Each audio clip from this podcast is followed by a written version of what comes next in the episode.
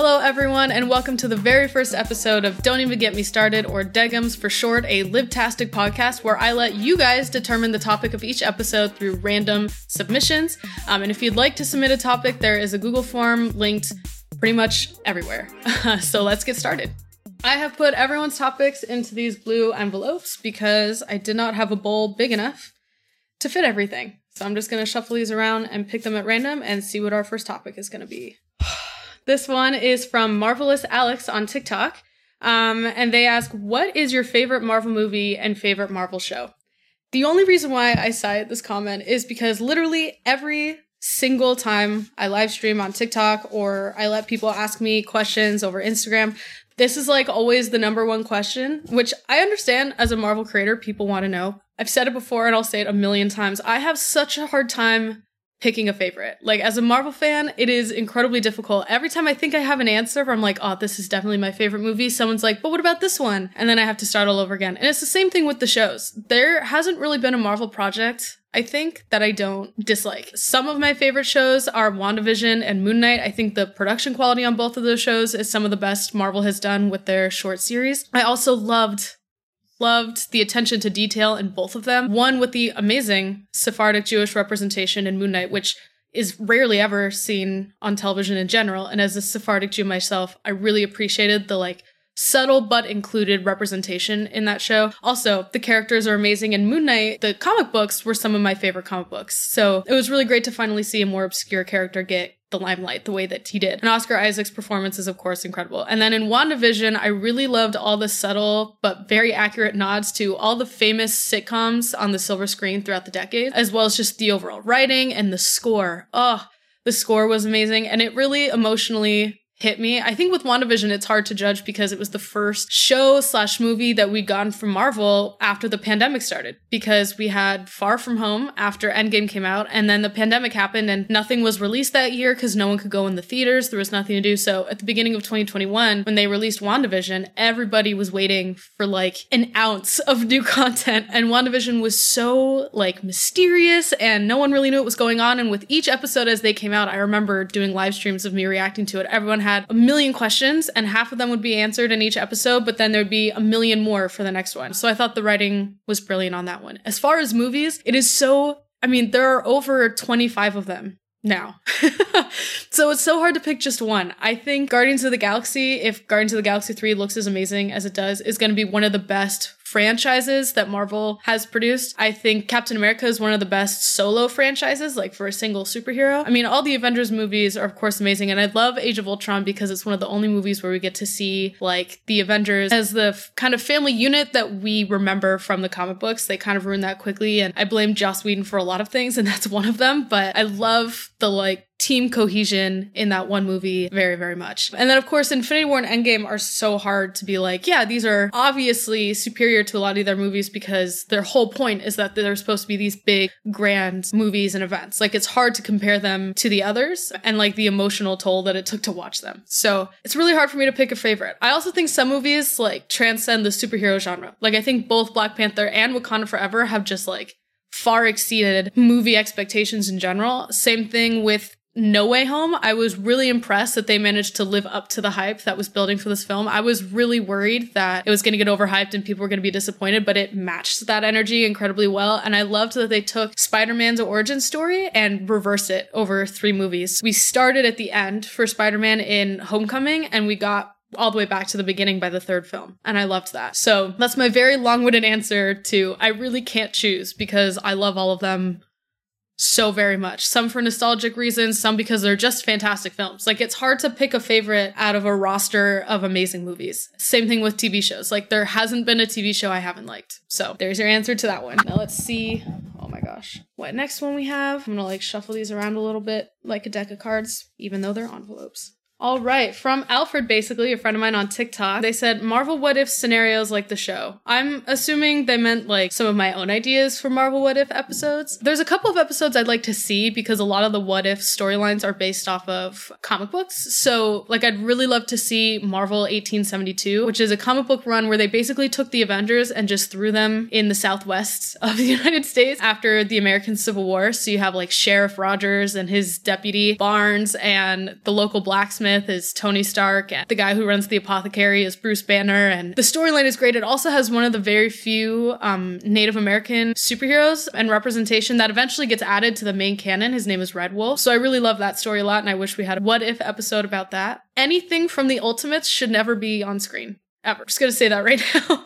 Anything from the Ultimates timeline should never appear in animation, on screen, ever. It's demented and crazy. I love that they included zombies because that comic book storyline is great. I mean, there's so many what if possibilities. I'm trying to think if there's any that I would write all on my own. Like if I was a comic book author and they told me like take a character, do whatever you want with it. I don't know. Again, the possibilities are kind of endless. I'm trying to think if I can like think of a good one for this topic. What if Ooh, this is a great one that I've seen a couple of fanfics attempts and I've liked them, but what if Bucky and Steve switched places? So what if their characters are exactly the same, their personalities are exactly the same, but Bucky becomes Captain America and Steve becomes the Winter Soldier. I would love to see that episode. And I think it happens in comic books.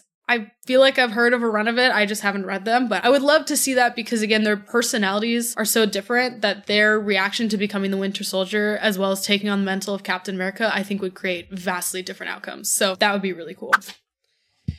Uh, Crimson Warrior 55 on TikTok says, I'd love to hear your general thoughts and rankings of all Phase 4 now that it's over and we have a better idea of its theme. That is definitely a tall order. Okay, so let's talk about this one. Phase four, I know, is a little bit controversial because some people love it, some people very viscerally hate it, which is always interesting. And I think we've reached that point. This great creator on TikTok, Straw Hat Goofy, once made a video that was like fandoms either you know, kind of die a hero or live long enough to see themselves become the villain. Like either the fandom dies at a high point in the franchise or it lives long enough that they start to become the franchise's own worst critic, like with Star Wars and other similar fandoms. So with phase four, I think we're starting to see that shift. The MCU is now about 15 years old, so people have grown. 15 years. Whatever they found entertaining when they were 10, they're now 25. So even though Marvel hasn't really changed, their sense of the things that they enjoy or what they find cheesy or ridiculous or too childish or whatever is different now right? And Marvel is trying to appeal to a new audience because they know some of their audience is starting to age out of this franchise and they're trying to bring in new audiences by using the same material. However, I personally am, I think, still six years old mentally. So I have been really enjoying it. I think, one, there's so many projects in phase four. Marvel during the pandemic specifically said, like, we want new content for you guys every week so you don't go stir crazy during the pandemic, which at the time I appreciated, but now it's become like an overwhelming mass of media, which is part of the reason why we're starting to see delays and we're starting to see them slow down in introducing new projects and TV shows per year, which I think is good. WandaVision really knocked it out of the park. I think it was an excellent start to the new phase. Technically, Far From Home is part of phase four, but it's always hard to lump that in with the others because, again, there was a whole year and a half gap in between that. So, WandaVision to me was the launch of phase four. And I thought that was a really fantastic project. And Falcon and Winter Soldier as the follow up, I thought was also a really smart move. One, because it really shifted the tone of what people expected from Marvel itself we went from this like really fantastical, magic, crazy, mind bending series with like all these amazing effects, all these like crazy storylines and ideas, and you know, magic in general to like what's happening on the streets after the snaps. So we went from like total delusion, right, to a slap in the face of reality, which I thought was kind of smart. Falcon the Winter Soldier is one of my favorites because it makes me uncomfortable to watch because it specifically talks about racism in the United States and how people of color are treated in the United States, especially when they start to become symbols of you know, important characters. And we see that a lot in real life, like with Bud Light and Dylan Mulvaney. We see that with them starting to change some of the characters into people of color, like Ariel. And even the casting for Moana and the Lilo and Stitch live action are starting to cause problems because of representation. And I think what was great about Falcon and Winter Soldier is that they shifted that representation to something that has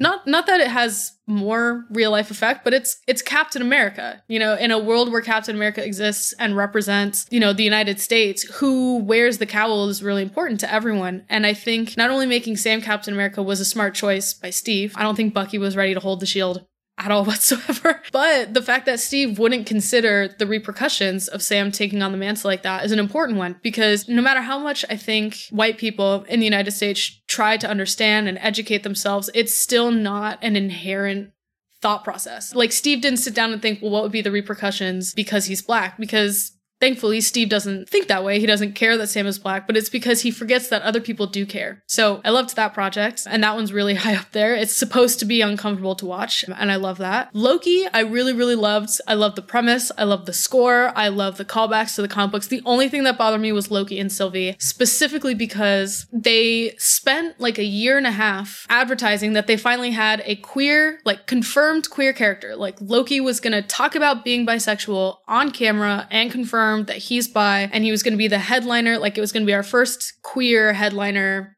character. And they spent the entire show not only building this great chemistry with Owen Wilson, but then kind of creating this self-cessed heteronormative relationship with Sylvie. And while I do think part of it was necessary for Loki to be betrayed by himself and start to realize what it was like being on the other side of Loki's betrayals, it still kind of rubbed me the wrong way that they were like, oh, we're celebrating that we have this queer character and you're going to see that representation. And then to like the craziest extent of keeping his relationships heteronormative, they made him fall in love with himself. And I get that Loki is a narcissist, but it still irks me. That's like the only problem I have with it though. Unleashing Kang and Unleashing the Multiverse was a great starting point to like the overall theme of Phase 4 as well as the multiverse saga. After that, I'm trying to think what movies came out. Black Widow is I think one of my favorite movies ever. And that is also unfortunately controversial because it's a movie about women written and produced by women about the female experience that people tend to ignore. I think there's a lot of charged conversations about sexual assault and human trafficking and systemic sexism and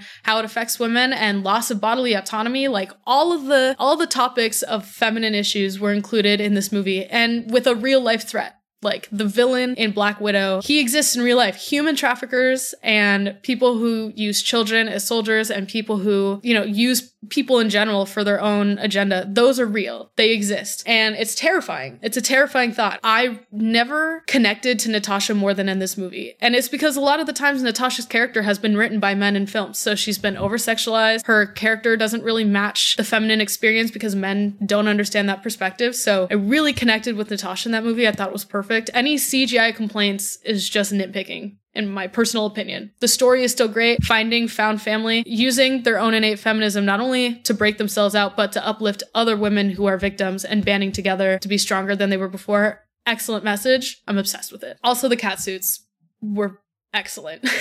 and then we had Shang-Chi, which was a phenomenal film. Um, I'm obviously not Chinese myself, but I am an ancient history former major and I took two semesters of Chinese history and the attention to detail in representing underrepresented cultures like Chinese culture and later with Moon Knight and with African culture as well as Mesoamerican culture with the Wakanda Forever movies, Marvel has really taken its time to pay close attention to the details to make it as authentic and as appreciative as possible, which I absolutely love. Awkwafina is hilarious, and obviously Simu Liu was like the perfect cast, so that movie is high up there. And then No Way Home, again, I've talked about my thoughts on this before. It was an excellent, like, reverse Spider Man origin story, which I loved. And bringing back the other actors for the movie was like one of the greatest things ever. I was obsessed with it. The Hawkeye TV show, also excellent. We got to see a little bit of the Hawkeye that I have missed from the MCU, which is like Bed-Stuy, like Lucky the Pizza Dog, like Strike Team Delta, Hawkeye. I missed him, and it was also great to finally mourn Natasha's death. We had a lot of people mourning the loss of Tony Stark and even Steve Rogers, but like no one had acknowledged Natasha yet. And I was so excited to get like a whole show specifically about mourning the loss of Natasha and honoring her sacrifice for the universe. And then Moon Knight again was amazing. Uh, Multiverse of Madness I was obsessed with because it, it was its first venture into like different versions of storytelling. Marvel has really started to figure out that people people are getting sick and tired of like the same superhero movie over and over and over again. And I think what was really great about Multiverse of Madness was that it was supposed to be a horror film, and it was. Like there are so many callbacks to the horror genre in general, from the haunted mansion music to the jump scares to the like terrifying, terrifying, and really gory death scenes. You know, the breaks in reality and necromancy and like all these different, like, kind of dark magics, it all really read into these, like, this big horror genre. And I think Marvel is starting to shift to like making a horror movie that happens to have superheroes in it. Or She Hulk is another great example. They made a sitcom about a lawyer who happens to have superpowers. And I love that because I do think it's new and exciting and different, but it still meshes with the genre well enough that it doesn't feel like a complete and total shift from superheroes in general. So I loved that movie. I loved Wanda's story. I think the people who don't understand why she became a villain, like, just don't understand what it's like to be a woman in that situation. I mean, she's lost literally everything and now including her own family. Granted, do I condone her? Absolutely absolutely not. Like I she definitely killed people. Like she became a villain. It was hard to support her, but it was easy to understand why she went there. Especially with something like the Darkhold corrupting her. Like I loved it. As well as the introduction of America Chavez, which is another great comic book character that I'm excited for and I think is leading up to Young Avengers eventually. So all exciting things, as well as Clea in that end credit scene, which was also amazing. Eternals. I forgot Eternals. I loved it because the representation was great. It was normalized. I, as someone with ADHD, was able to maintain my focus the entire time. So I loved that film. Um, I loved the actors that they chose for it. I loved the storyline in general. It was really easy to retcon the fact that the Eternals have been there the whole time but haven't interfered. So I thought it was a really smart movie. I love that they focused on a female lead when there was an ensemble of other men there. And again, the representation was so normalized. Like that's how it should be. And I was was obsessed with it. The special effects, the costumes, cinematography, everything. I loved every second of it. Let's see. She Hulk, I kind of touched on. I loved She Hulk. I think it's one of the most comic book accurate representations of the characters, which was great. Ms. Marvel was hilarious. She is the perfect cast for that character. She is me and I'm her. Like, if I were in her world, I too would be fangirling over my heroes. It's a coming of age story, and I think I've now reached that age where I don't relate to those as much anymore because I am now sort of of age but i loved the show. I loved that it was ridiculous and silly and goofy after we had a lot of really serious shows. What if is like an animation triumph. I loved the animation style. I loved the callbacks to the comic books and i loved the message about being part of the audience in watching superhero stories and reading comic books. To be the watcher is like kind of incredible. So to reference that at the end and like kind of include us in that conversation, like really had me tearing up and crying. And Chadwick Boseman's voice acting role was also like hard to listen to because I missed him. Let's see what else came out in phase. I'm like trying to go through the list, but there was so much that came out. It feels like it's so hard to cover it all. The Guardians of the Galaxy Christmas special was hilarious and everything I would ever want out of the Christmas special. I also loved that they like finally kind of stated, it was implied before, but stated that Peter and Mantis are siblings. I think they were both kind of searching for family family and it's great that they found it in each other. And whoever convinced Kevin Bacon to do that was amazing. The only one that I haven't seen from phase four yet is Werewolf by Night, which I know I really want to see it. I just keep getting distracted with other projects or other things. Like it is on my list to watch and I will eventually get there, but I've only heard amazing things about it, so I'm excited. Man, some of the other really great projects. Again, She-Hulk, I loved I love that they called out toxic fans. The writer of the show and people in my life make fun of me for because I bring it up a lot. The writer of the show, she said in an interview once when they wrote it, it was like two or three years before the show came out. She's like, it's unfortunately predictable how toxic fanboys are going to react because the response, the misogynistic and sexist response, is always the same every single time always. um, Wakanda Forever made me cry several times. I loved it. I loved the story. I loved that they kind of revamped Namor and brought in another cultural perspective. And again, as an ancient history nerd, the way that they kind of replicated Tenochtitlan in Talokan was just incredible. Even down to the agriculture was like perfect and I'm obsessed with it. It was a beautiful movie and the score is like I think one of my favorites of all time. And then lastly we of course have Quantumania and Quantumania I think is my favorite mostly because it was just so so freaking funny, but it balanced being funny and being serious. Like, oh, Love and Thunder was the other one I forgot. Love and Thunder I personally loved because I love that Thor found a purpose in fatherhood more than anything else than in being a warrior or than in like being in love. He found a purpose in being a dad, which I think is such a strong, powerful message. But I do agree with some people that they got a little bit too ridiculous. I do love the theory though that because Korg is telling the story, that's why it seems a little bit more ridiculous. But anyway, I think Ant Man though like did a really good job of walking that razor's edge of like it being kind of ridiculous because they're they're exploring the quantum realm. It's supposed to be nonsensical. It's supposed to be non-logical. It's supposed to be hard to predict and hard to control and just completely chaotic. And I think the writing exemplified that really well, as well as just like anyone's reaction to being completely just like mind-boggling, like just uncomprehending the entire time. On top of that, though, including the really high stakes of like Kang the Conqueror getting out of the quantum realm and bringing all the other Kangs back into the multiverse to restart this war. Because one of the few things that was holding them back was that Kang the Conqueror was in the quantum realm. So having stakes that high and like again launching everything into phase five, where we're already starting to see with all these new projects like Guardians of the Galaxy 3 that Kang is going to start causing problems across the multiverse that we're going to have to deal with and that we're going to be fighting for a long time. So that wasn't really a ranking. I just realized I kind of just told my general thoughts, but it is hard for me to rank them because some of them are different genres, some of them have completely different tones, some of them serve completely different purposes. Some of the project's purpose was to kind of mourn the Infinity Saga and move on, and some of the rest was to set up the multiverse saga, and because of that it's hard to it's hard for me to form a clear ranking because they all serve completely different purposes from each other. Anyways, I think we have time for like one more.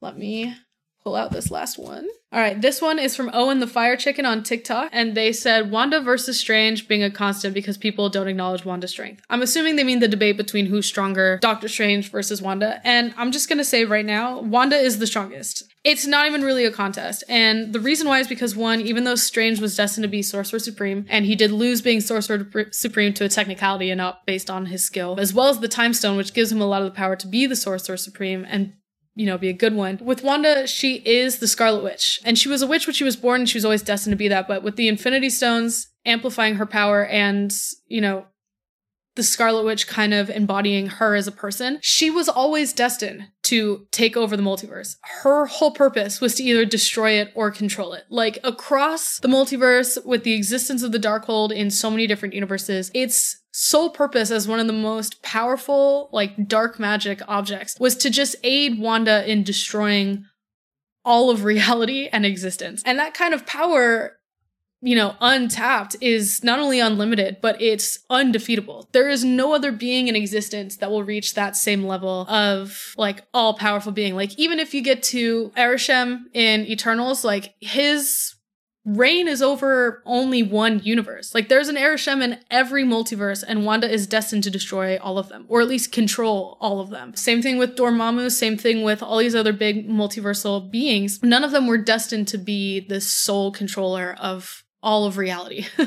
and because of that, you really can't compare Wanda's unlimited potential. The only problem is a couple things. One, there Wanda does have a moral standard when she isn't being corrupted by dark magic itself. Like the minute, even with the Darkhold still influencing her, she eventually comes to the conclusion that the only way to stop herself is by destroying the Darkhold and potentially sacrificing herself. I don't know if she's quite dead yet. They did leave room for ambiguity, but by destroying the thing that gives her that ultimate power in the first place, because there's no other way to stop her. It is impossible. She is the only one responsible for stopping Wanda, which is crazy. The other reason is because it's still really unstable. At no point in her life life, no matter how hard Wanda tries, she is not in control of her own powers. To be in control of her own powers would mean that she could unilaterally do whatever she wants. But even when she's at her most powerful, she is under the influence of somebody else. Like she is still not in control. The Wanda that we know is like squirreled away in a box in her head. So it is really it's kind of the trade-off. It's what keeps her from being so overpowered that she can just take over the universe at any time. Is that there's another person in there that's like, this is wrong. You shouldn't just destroy the multiverse. It's not right. Even though she's been hurt and we can understand why she feels this rage, it's still not okay. The weakness is always that Wanda doesn't want to use her powers for bad. If she didn't have that moral compass, which there are times in the comic books when she does not, she could literally destroy all of reality, and no other character has that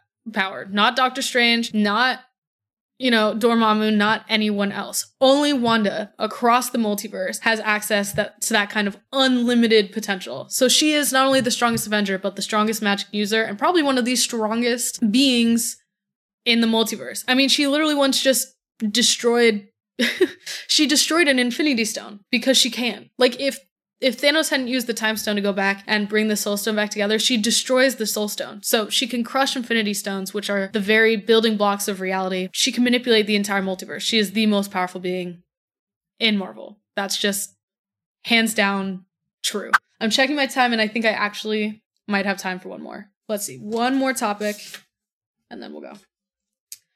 From Tiger Girl 173181 on TikTok. Oh, I was hoping I get this one. Courtesy of a dispute between my coworker and I, Thanos and his reasoning behind the snap. Their former coworker says that Thanos was right, and they argue that Thanos was wrong. Here's the reason why I wanted this one. Because when I wrote this out to put on a card, I have been thinking about this answer for quite some time. Here's the reason why Thanos is wrong.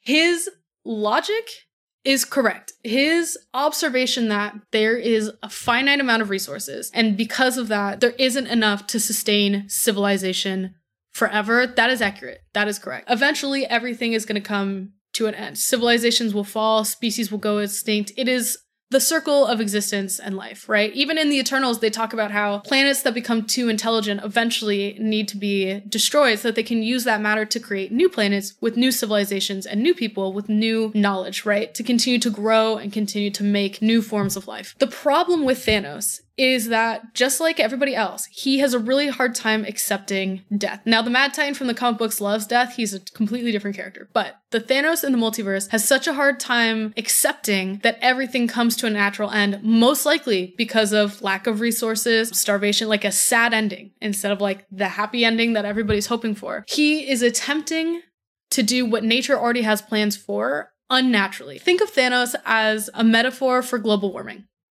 Many scientists agree that the Earth was already warming up because we are still defrosting from the last ice age, which has taken millions, millions of years, right? The problem is with humans and our pollution and all of our emissions, we are speeding up that process so fast that nature itself cannot properly recover or properly evolve along with the warming temperatures. So, what that's creating is an irreversible damage to the natural order of life in the ecosystem that cannot be repaired cannot come back. Thanos is attempting to do the same by going around and mass murdering half of an entire species, right? Which, by the way, if he's already halved like a bunch of species, wouldn't the snap get rid of the other half that survived? So he actually cut them down to a quarter, which still not great. The problem is he's doing it unnaturally to the point where it is creating an imbalance in the universe, an imbalance in nature, and again, creating this trauma for all of these civilizations who have now lost half of all their loved ones. Everyone is in tatters. Everybody had such a hard time recovering from that because half of all existence is gone. And that, even the directors are like, that goes down to plants, that goes down to single cell organisms. Like, it'd be harder to produce oxygen on Earth, and not to mention the imbalance it would cause in ecosystems all across the multiverse. He is attempting to control what nature already has its own system for eradicating what it needs to in order for life to continue to thrive the way it does. That's what makes him wrong. And again, for all the people that are like, well, why can't he just create more resources with the Infinity Stones? Well, the problem with comic book science is we're taking things that don't exist and we're trying to mesh them with the laws of science that do exist. So if you're talking about say matter and resources for instance if we want to continue to accept that you cannot create or destroy matter itself the universe just repurposes it then it i can assume the Infinity Stones' power and strength isn't to just suddenly create new matter. They have to pull matter from somewhere else in order to create something new. So, again, if he does destroy half of all life, half of all existence. That matter has to go somewhere, but it's not going to rebuilding what's left behind. It's not going to repairing any of the damage that is irreversible unless, of course, we use time and the Infinity Stones to restore it all back because it's not the natural progression of creation and destruction to determine who gets to live, who gets to die, and when. And when you try to control that, it creates it creates chaos and it creates panic and it creates death and it creates unnecessary pain it creates unnecessary death. So that's why Thanos is wrong, even if his logic is correct. Anyways, that's all we have time for today. I hope you guys enjoyed today's episode. If you would like to hear one of your own submissions in one of my future episodes of this podcast, please submit them in the Google form linked on all of my social media accounts. If you'd like to listen to more episodes of this podcast, you can find it literally anywhere. Anywhere you can find a podcast, you will find this podcast. But there's also links in the description on where to find us. If you'd like to listen to this podcast a couple of days in advance, you can go over to my Patreon and check them out there. They get to listen to the podcast a day or two early. Also, follow me anywhere for any further updates on this podcast or submissions. Love you all 3000. May the force be with you, and thank you for listening. Bye.